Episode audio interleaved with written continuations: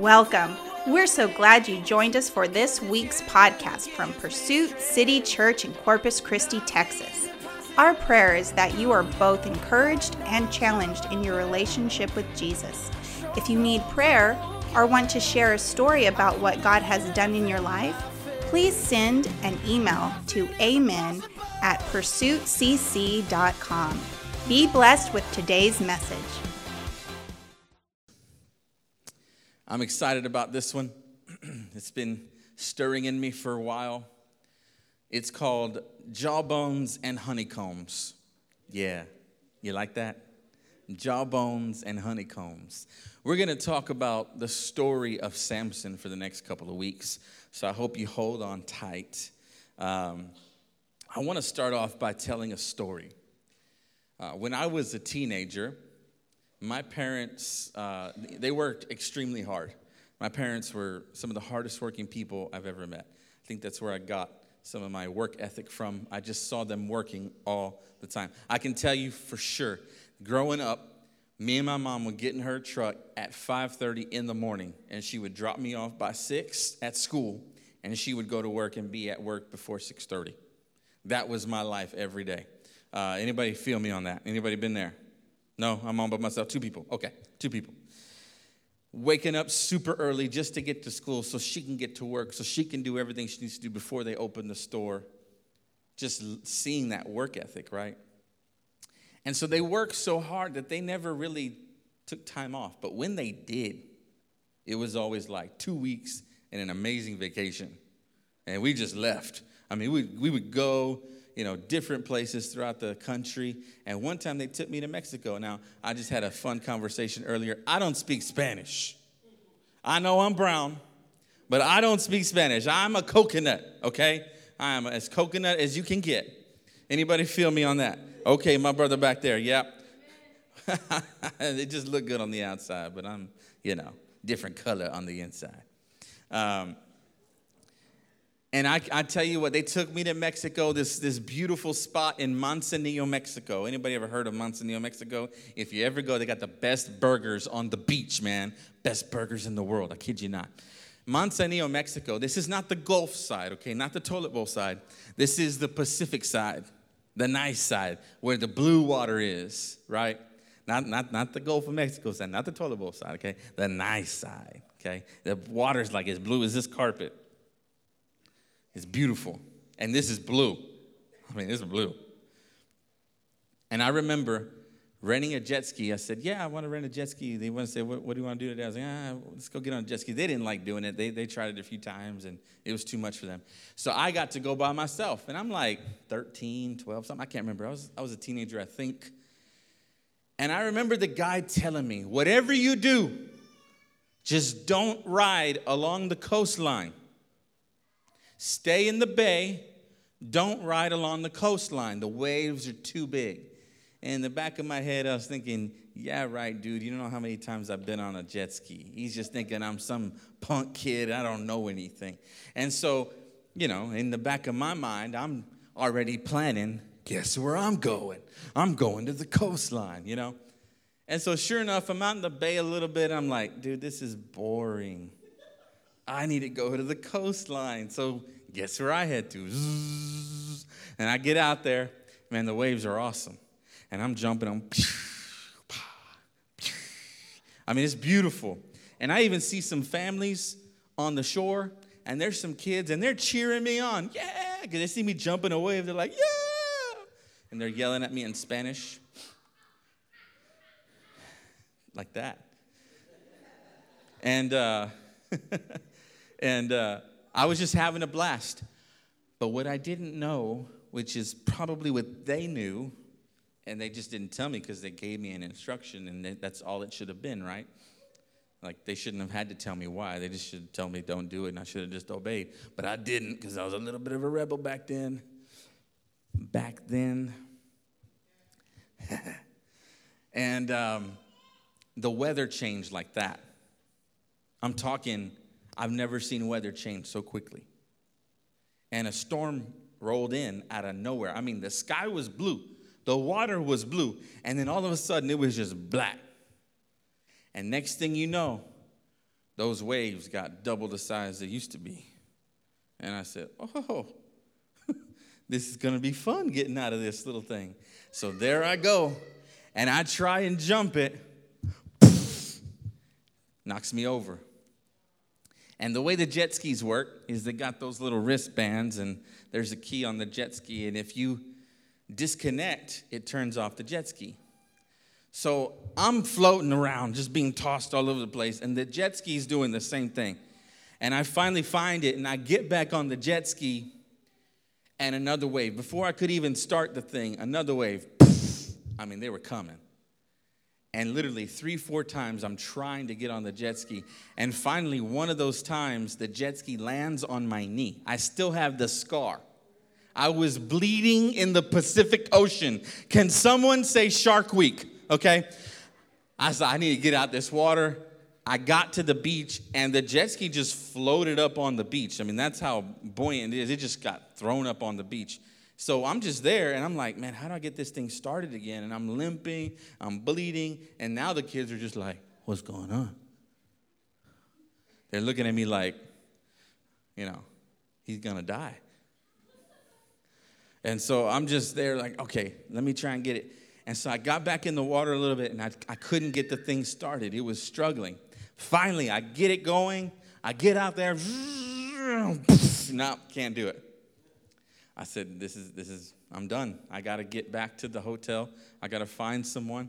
So I jogged like a mile or two. I don't even know how far it was. I had to jog all along the coastline to go back to the hotel, kind of curved like this.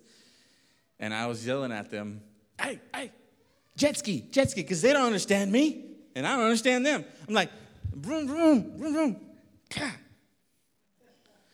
And then I guess they got the picture, so they got a couple guys in a boat to come help. Well, I've been gone an hour and a half. I rented the jet ski for 30 minutes.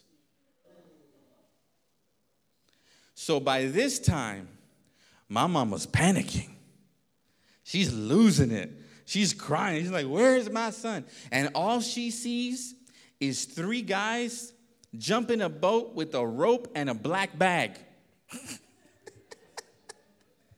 they think I'm dead, y'all. like they think they're going to get a body. Like that's, that's what they thought. They, all they saw was a rope and a black bag, and they're like, "What's that for?" They didn't know I had called them from the shoreline. They didn't know I was out there. They just knew that I wasn't back yet, and the guys were leaving to go get somebody that was in trouble. the guy shows up, and I mean, and they know how to do this stuff a lot easier than I did, you know, so they figured it out and they revved it up, and I mean, he just jumped. I've never seen a jet ski go, go so high in my life. That thing went like 20 feet in the air, and boom. And I was like, wow. And I had to walk back to the to the hotel, and I got an earful. Good thing is the jet ski wasn't broken. It just had got a little water in it and got flushed out, so everything was all good. But man, was that a long walk back to the hotel room. I heard it from my parents. I heard it and I heard it and I heard it. There was always a side of me when I was a kid where I thought I knew better. Anybody relate to that? I was the daredevil I was the guy that when my mom sent me to summer camp, I was the one that decided to go bungee jumping at summer camp, jumping off a 100 foot, 100 foot bungee jump, you know, because for fun, right? like, that's me. I love doing crazy stuff. If my wife would let me, I'd be skydiving right now. Like, that's just me, but it ain't happening. And I, I, I remember that side of myself, and I still see that side of myself. Obviously, things change as you get older but not so much changes. You just kind of learn to mature with it. And I see that, and then I see Samson in the story that we're going to read in a moment. And I see someone who always thinks he knows better, who always thinks he's got a better idea and got a better plan. Anybody relate to that? So I want to pick up right here in Judges 14. Now, if you don't know, there's a lot we could talk about on who the judges were, different people that God selected to help Israel get through some hard times. Samson just happens to be an individual that God gave some supernatural strength to. Every judge had a different quality, a different character to them. Samson's quality was his strength. For those of you kids that remember anything about the story of Samson is that he had long hair and he had strength. As soon as he cut his hair, all his strength went away. That was his secret sauce, right? That's, that's what made him strong. It was his hair. Was it really his hair, though? We don't know. It was more like the Spirit of God, right? It was about obedience. And we can go all into that. But the, the, the quick, short story of Samson is that he was told as a young man, if he was going to serve God the right way, that he should never touch anything dead, he should never cut his hair, and he should never drink wine. There were some rules that God placed on his life. There were some some stipulations that were placed on his life and he had to honor those things if he was going to hold on to what God gave him that was special. So in Judges 14 we see one day in verse 1 one day when Samson was in Timnah and the Philistines women the Philistines women caught his eye when he returned home, he told his father and mother, A young Philistine woman in Timnah caught my eye. I want to marry her. Go get her for me. His father and mother objected. Isn't there even one woman in our tribe or among the Israelites you could marry? They asked. Why must you go to the pagan Philistines to find a wife? But Samson told his father, Get her for me. She looks good to me. His father and mother didn't realize that the Lord was at work in this creating an opportunity to work against the Philistines who ruled over Israel at that time. As Samson and his parents were going down to Timnah, a young lion suddenly attacked Samson near the vineyards of Timnah. At that moment, the Spirit of the Lord came powerfully upon him, and he ripped the lion's jaws apart with his bare hands. You like that, kids? He ripped the lion's jaws apart with his bare hands. Who cares about those teeth? Samson's hands were stronger than those teeth. He did it as easily as if it were a young goat, but he didn't tell his father or his mother about it. When Samson arrived in Timnah, he talked with the woman and he was very pleased with her. Later, he returned to Timnah for the wedding. He turned off the path to look at the carcass of the lion, the same one that he killed and he found that a swarm of bees had made some honey in the carcass. He scooped some of the honey into his hands and ate it along the way. He also gave some to his father and mother, and they ate it. But he didn't tell them he had taken the honey from the carcass of the lion. Remember, he's not supposed to touch anything dead. As his father was making final arrangements for the marriage, Samson threw a party at Timnah, as was the custom for elite young men.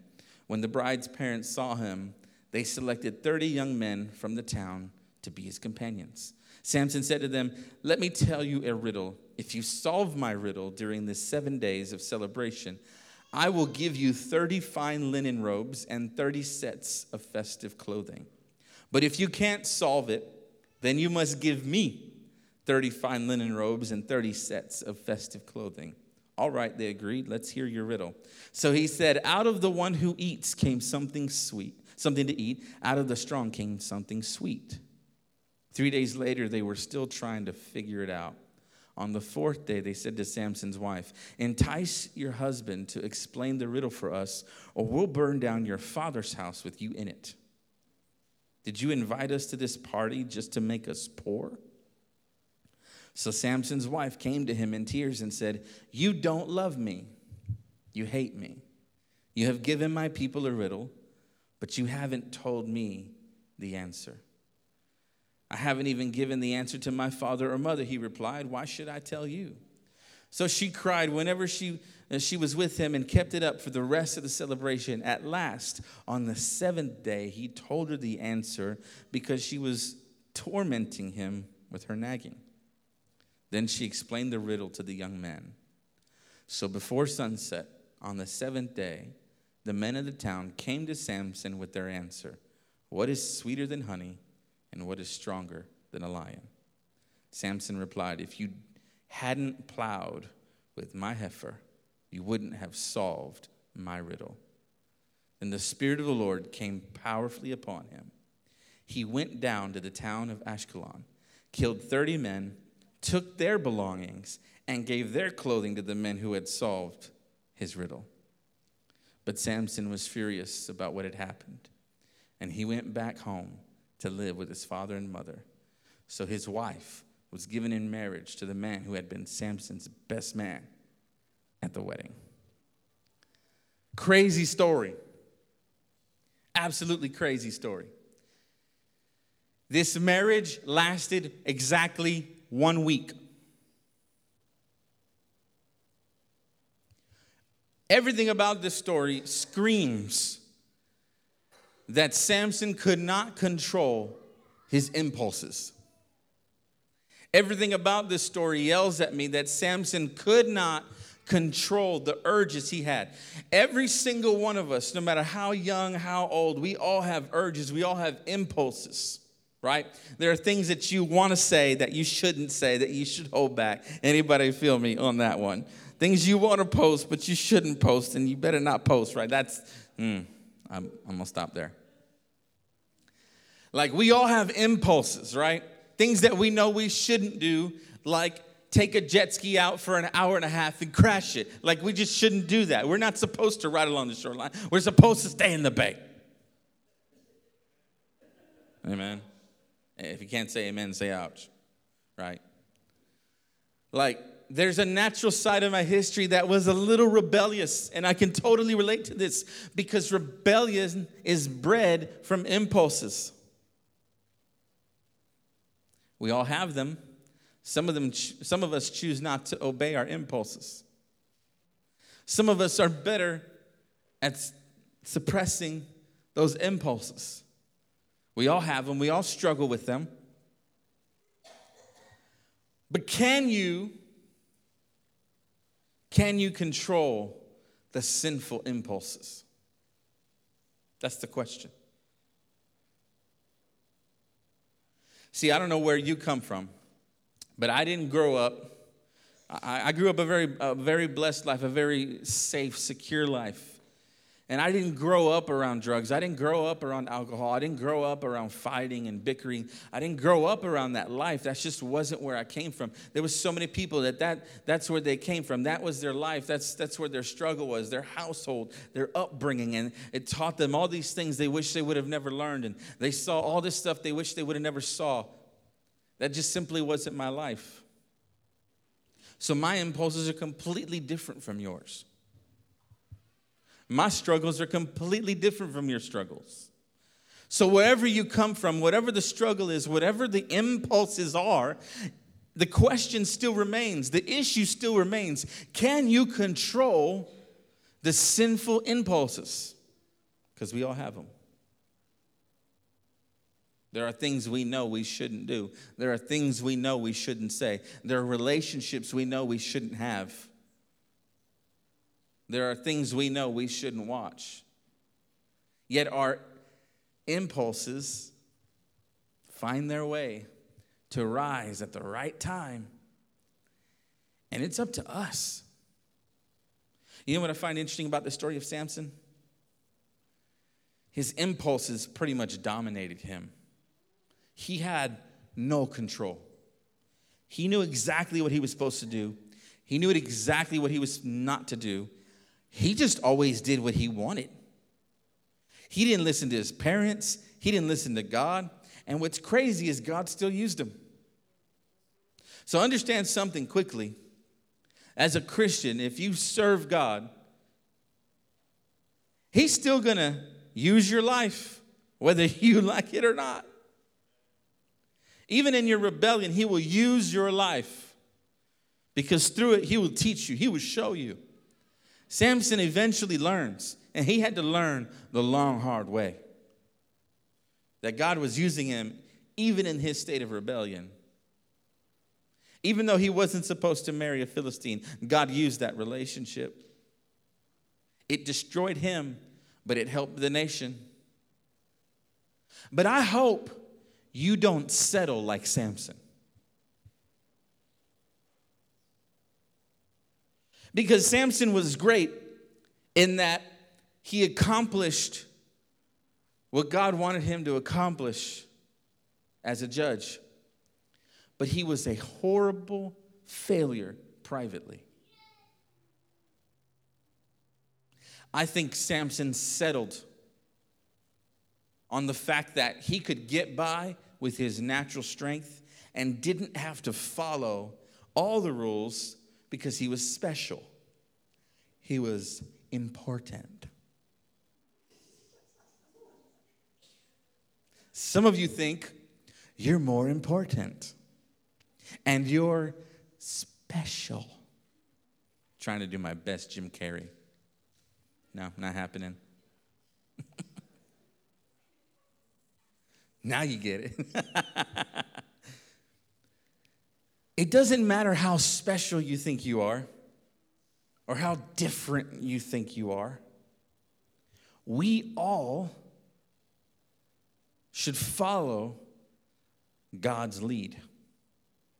And unfortunately, Samson followed his abilities over everything else. He followed those impulses and he leaned on them so much that he settled for just being a good judge and a horrible person. He ultimately dies in that situation, and we'll get there next week. But the question still remains how can I control sinful impulses? Can we even control them? Let's read James 1 14. In the book of James, it says, Temptation comes from our own desires, which entice us and drag us away. Part of the human condition is to feel impulses, and part of the Christian life is to control them. Temptation does not come from the enemy alone. Temptation comes from our own desires. I heard someone say this yesterday. We were watching a documentary, and they said the reason why we fall into temptation is because we love sin. I said, Oh, ouch. It's true. It wouldn't be a temptation if we didn't like it. If we don't like something, it has no phase on us. But if we like something, it's a temptation. And we all have different temptations. We all have different struggles. We all have different impulses. And temptation comes from our own desires, which entice us and drag us away. If we let temptation win, it will drag you away. You ever notice someone slipping? Like they're slipping. You can tell they're slipping. It's because they said yes to the wrong thing too many times. Samson was a man of raging impulses, and he let the impulse dominate his life. Impulse control has always been a struggle since the fall. We see this in Eve. She saw something, it looked good to her, she thought she liked it, it was desirable, and her desires ultimately led to her impulse of eating the forbidden fruit. Our impulses can cloud our judgment. They can cloud our commitments. They can cloud our common sense. And sometimes our impulses give us the feeling like we have no option we, if we fall into that temptation too long, you start to feel trapped. You start to feel like you have no option, like this is just who you are, and this is who you'll always be, and you'll never get rid of this. Sometimes we have impulses to buy some stuff, crazy purchases. Anybody know what I'm talking about there? If you can't say amen, say ouch. Some of us, our impulse is to overeat don't judge me. and there are many other things we shouldn't do. Right now, we have riots going on because of impulses. There's a lot of hurt in our world right now because of impulses. There's another incident Friday night because of impulses. It's a big deal.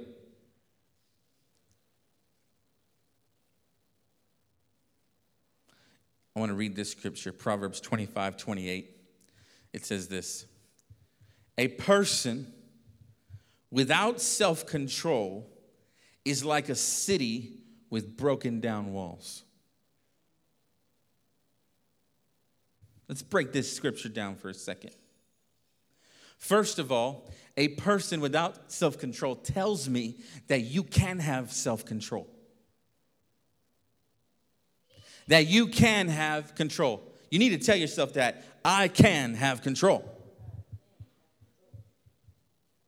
A person without self control is like a city with broken down walls. I'm gonna tell you something. If someone builds walls around their city, they're trying to keep people out, they're trying to keep stuff out. Right? And, and in those days, it was, it was their first line of defense was their walls. And the higher the walls, the safer they were. Right? The higher the walls, safer they were. And so imagine having a city with 50 foot walls and they're all broken down. Pointless. No protection. Just letting everything in. Every impulse takes over. Every impulse has control. Every impulse has a way in because you don't have any walls around you. Self control are the walls for your city, they're the walls that guard you, they're what keep you centered. They're what keep you safe. Self control is what you need. Samson saw a Philistine woman. He wanted to marry her, and he married her. He didn't care what his parents said, he didn't care about their objections. And guess what? The marriage lasted seven days. Impulses. He found honey, and he ate the honey.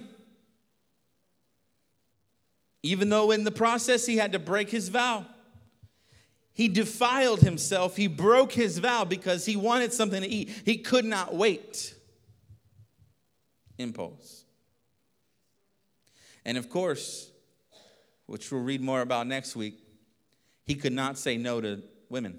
He could not say no to Delilah. He couldn't say no to his first wife.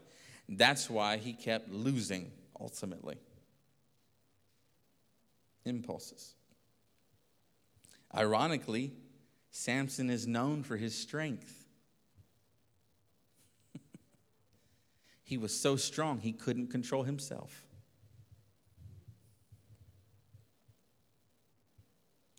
It goes to prove that your flesh is not your ally.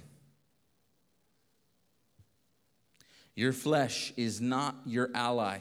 Your flesh is not your friend. The Bible says that our flesh is always at war with God. We, our sinful nature, our human nature, truly is at war with God at all times. It is not your friend. It's a spiritual battle, and it must be one spiritually. Second Corinthians 5 16 says this.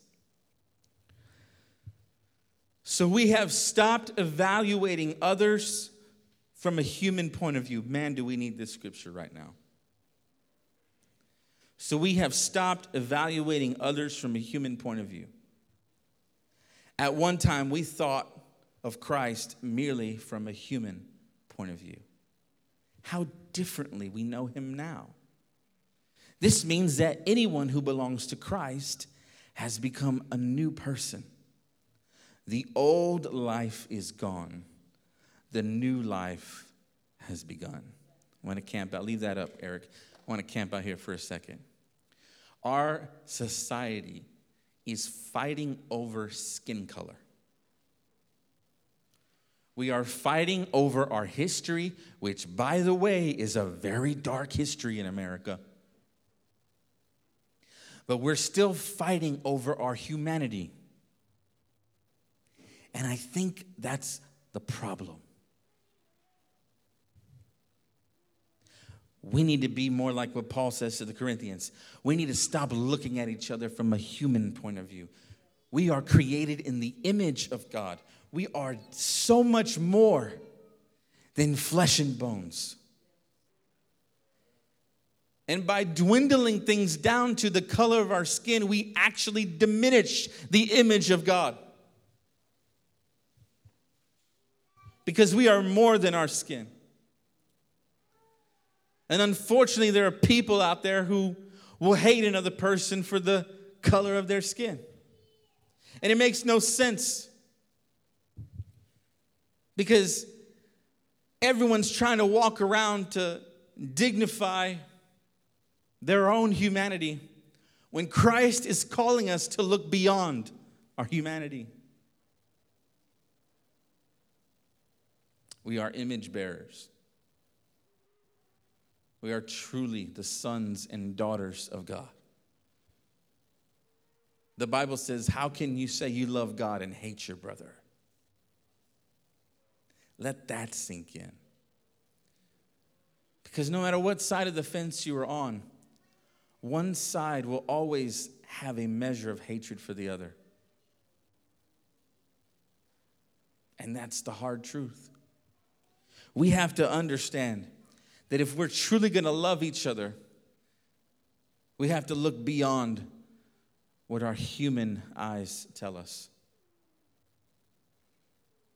So we have stopped evaluating others from a human point of view. At one time, we thought of Christ merely from a human point of view. How differently we know him now. This means that anyone who belongs to Christ has become a new person. Someone say, new person. The old life is gone, the new life has begun. When you come to Jesus, when you come to Christ, when you say yes to a relationship with Him, you are saying bye to yourself. You are saying goodbye and good riddance to yourself. You are saying, adios, vato, I'm not seeing you no more. And you're saying bye to all the rebellion, all the issues, all the impulses, all the struggles, everything that has held you back since you were a child, trying to weigh you down. All the humanity in you has to go. Because your flesh is not your ally.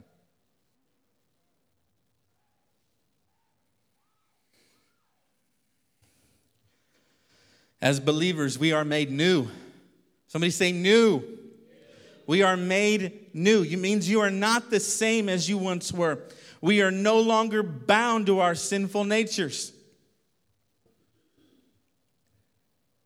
Man, I don't know if I gave you the scripture or not. I know I thought about it earlier. I don't know if I put it in there. I can't remember. But there's a scripture. Man, I think it's Matthew 12. It's, it's, it's incredible because Jesus is talking to, to people about deliverance. And he's talking to people who uh, suffered from demonic oppression. He's talking to people who had issues that, that they could not break free from. And he, you know, this is where we get the, the idea whom the Son sets free is free indeed, right? He's talking about the fact that they're free, right? But then he says something very interesting. He says, But let me tell you something. Those spirits that leave you, you're delivered, you're set free, it's gone, you're made new, you're whole. But they go into the desert and they try to find a home and they find no home. And then they come back to the same place they left and they see that the door is open. And they come back seven times stronger because the door is open. You know what that tells me? Jesus has no problem setting you free. But it is completely up to you to stay free. It is completely up to you to have self control, to put up the walls spiritually around the areas you know you are weak in and say, Bye, Felicia. Hashtag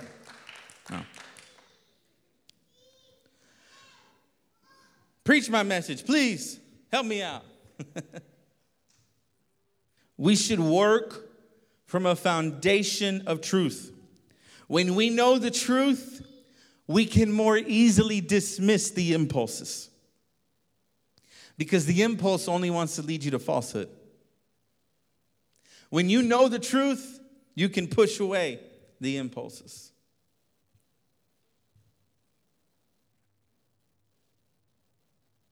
The Bible says that we can take every thought captive. Do you know that? We can take every thought captive. How many of you struggle sometimes just thinking stuff you shouldn't be thinking? Thinking how many different ways you could, you know, make someone look bad? think of how many different things you could say right now. Like, we think stuff we shouldn't be thinking. And the Bible says that we can take captive those thoughts. The problem is we don't take them captive. We dwell on them and we, we stew in them and we sit and we wallow and we think and we ponder and until we get all frustrated and internalize everything. And we don't really deal with anything. Then we wonder why we blow up on people. You wonder why you blow up on the next person, right? But the Bible says you should take every thought captive, have the mind of Christ. What does that mean? Do you think that Jesus allows his mind to be controlled? Do you think that anything has power over the mind of Christ? And if the Bible says that we should have the mind of Christ, that we should have take every thought captive, that means that you should not let anything dominate your mind that is not from above. And this is the struggle. This is the hard part. This is that ebb and flow. This is that that issue of our human condition. We constantly struggle in our mind. That's where the battle is. Your body is going to fall apart one day. You're going to grow up, you're going to become 90 years old, and your mind's going to be there. Your arm may not be able to move, but your mind's still working. I may not be able to get myself up out of this bed, but I can think about it, right? Like your mind will still function, even if your body can't function.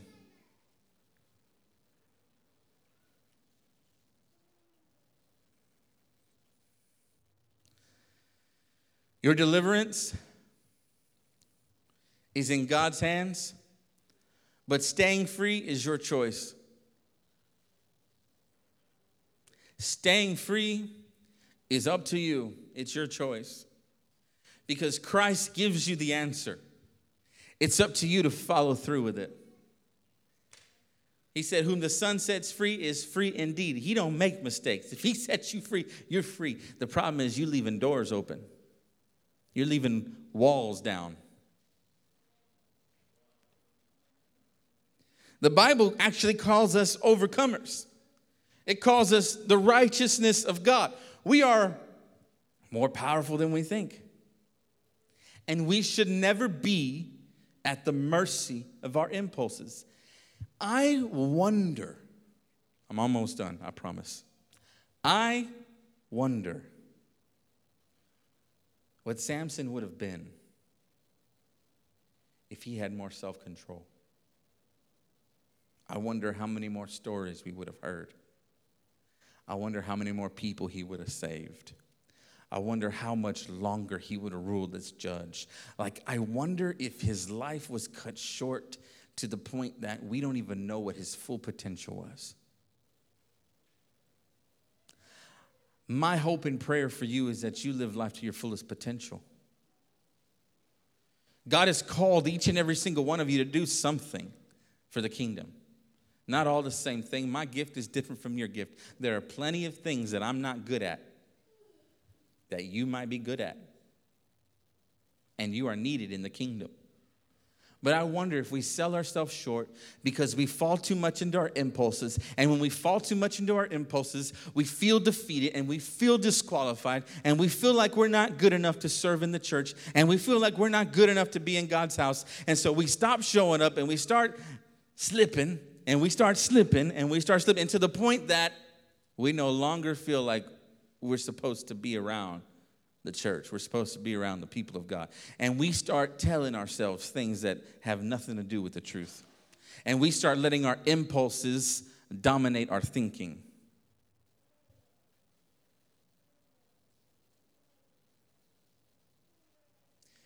Yet the Bible calls us overcomers, calls us people who are able and capable of accomplishing anything through God. The point is this you will see a victory.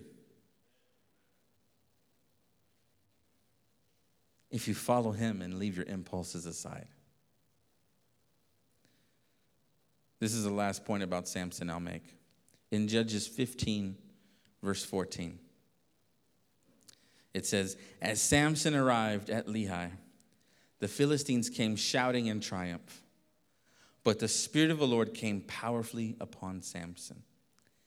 And he snapped the ropes. They had tied him up because he agreed. And he said, Fine, go ahead and take me away.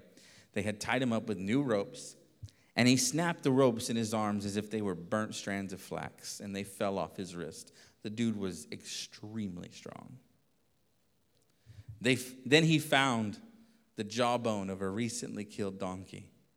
He picked it up and he killed a thousand Philistines with it. Then Samson said, With the jawbone of a donkey, I've piled them in heaps. With the jawbone of a donkey, I've killed a thousand men. Verse 17 When he finished his boasting, he threw away the jawbone and then placed a name. And then they placed was named Jawbone Hill. How about that for a song title? Jawbone Hill. This dude liked to rap, he liked to rhyme, he liked to make riddles. But what is so interesting, and I don't know if you caught it, and I wonder if that's our problem, that we don't catch certain things because we're too used to our impulses and our humanity, that we don't see the problem with what we just read. First thing that happens to Samson in this situation is the Spirit of the Lord came upon him.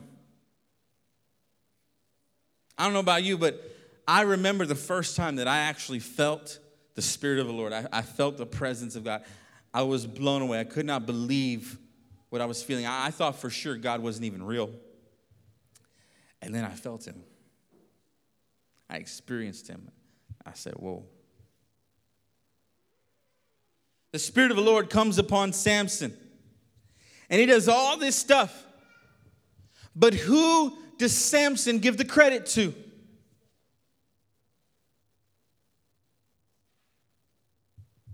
He stands there and he boasts about all he's done. He boasts about his capabilities and his strength as if he put his strength into himself. He stands there in utter pride and says, with the jawbone of a donkey, I piled them in heaps. He claims all the, all the rights, he claims all the responsibility, he claims all the credit. And I think that's the problem with us. When things are going great, we sometimes forget that that was all God and not us. And when things are going bad, guess who we blame? Where are you, God? How come you didn't do this, God? I'm so disappointed, God. We start blaming God. We start questioning God. Why, God? Like, you trying to take credit when He does something for you, and then you're trying to give Him credit when things go wrong. It makes no sense. But this is what Samson did. This is what a person who can't control their impulse does. They don't know how to take blame for anything wrong, just the credit for everything right. Final scripture. Galatians 5:23. Y'all like this cup? Somebody made me that for my birthday. Can't have it. Not for sale. It's pretty nice. It got my name on it, so back off. The book of Galatians, chapter 5. Hopefully, this helps tie this in together. Book of Galatians, chapter 5, verse 22. It says, But the Holy Spirit produces this kind of fruit in our lives. Are you ready? Love, joy, peace, patience, kindness, gentleness, faithfulness, sorry, goodness, gent- uh, faithfulness, gentleness, and self control. See, some of y'all thought, really? Can you really control the impulses? I mean, because in your mind, in your human mind, you're thinking, I have no control. But you forgot about this Holy Spirit. You forgot about the fact that the Holy Spirit gives you something in return for spending time with Him, and it's called the fruit of the Spirit. The fruit of the Spirit aren't plural.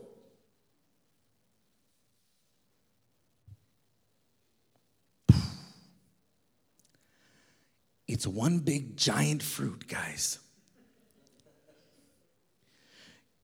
You don't just get whatever you want from the Holy Spirit, you get what He gives you. That's what the scripture says. There are gifts of the Spirit. Play whenever you're ready, homeboy. There are gifts of the Spirit. I need some keyboard.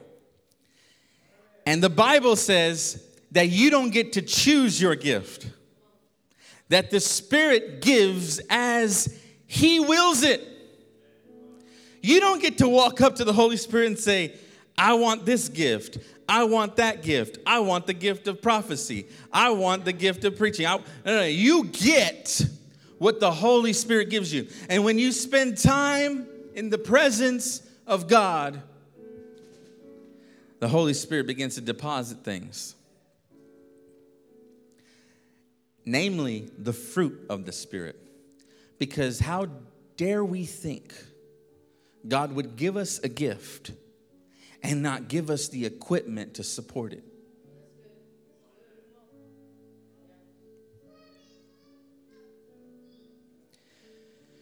If you want a gift to preach, to sing, to speak in tongues, to pray, to prophesy, all these things, all great things. The Bible says that they should be in the church and they should function in the church, but it is not up to you on what you get. It's not a menu.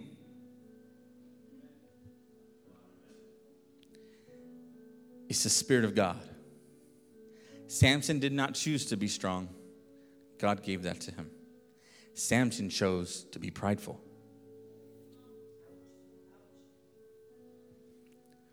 You have the choice on what you do with what God gives you.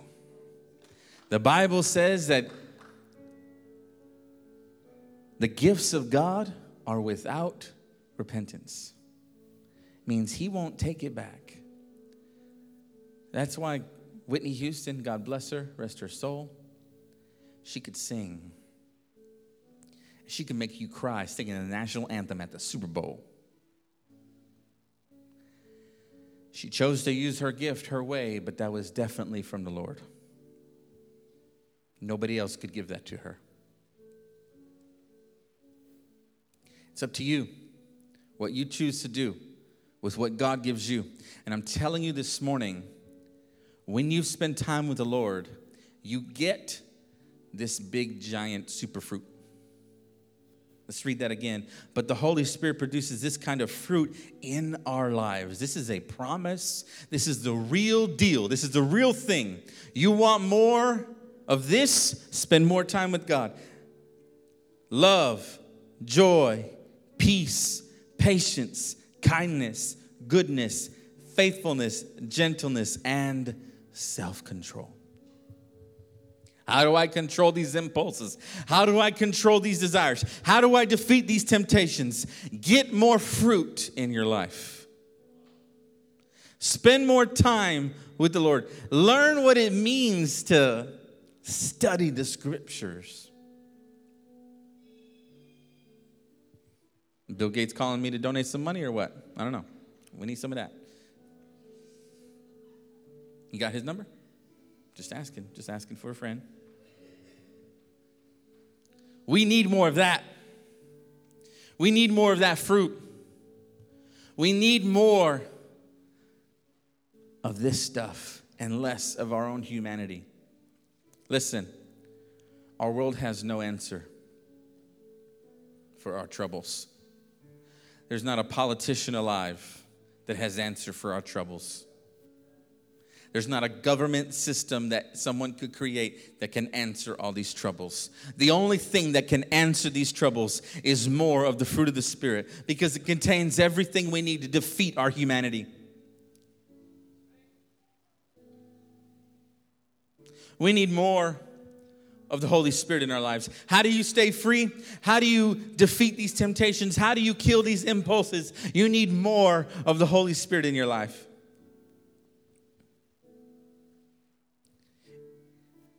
In order to get the equipment you need, see, Ramon can't play the bass without a bass. I mean, he could try. He could probably go do do do do. Like he could try, but he can't really do it effectively. We won't be able to hear him. It's not going to come through the system. Like, like, he needs the right equipment, and even with just the bass alone, you, you, that's not all we need. You need the cable. Then we need that expensive stage box over there. Then we need that cable that goes all the way over there. We need that soundboard. Then we need these speakers. Like, there's so much we need just so we can hear one person. You need equipment. And you don't just need one little thing. You need the whole package, baby. You need everything. You need the fruit of the Spirit. And you don't get it by accident. You don't get it just because you come to church on Sunday. You get it because you go after Him. You want more self control? Let's stand. If you want more self control, you have to learn to yield to Jesus. You have to learn to yield to his presence.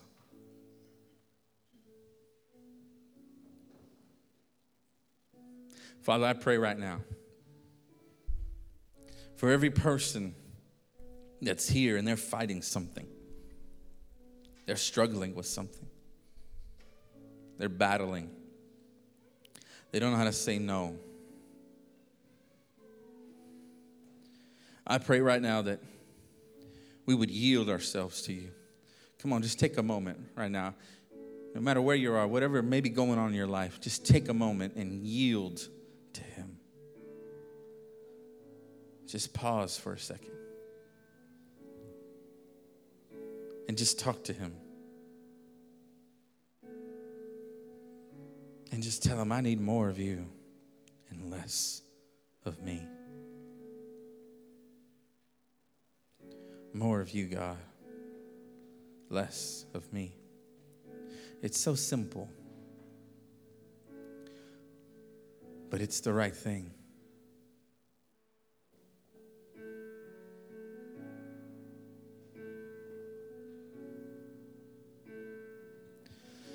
If you're here this morning and you know you need that, that change in your life, you know you need to get past your own pride. You know that you need a deeper rooted relationship with the Lord. I want you to take a step of faith and I want you to come down here to this altar.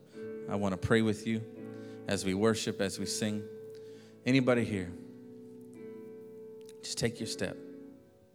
Thank you for joining us this week. Our vision is to plant churches that are life changing. If you would like to support this ministry, you can easily do so by visiting our website, pursuitcc.com.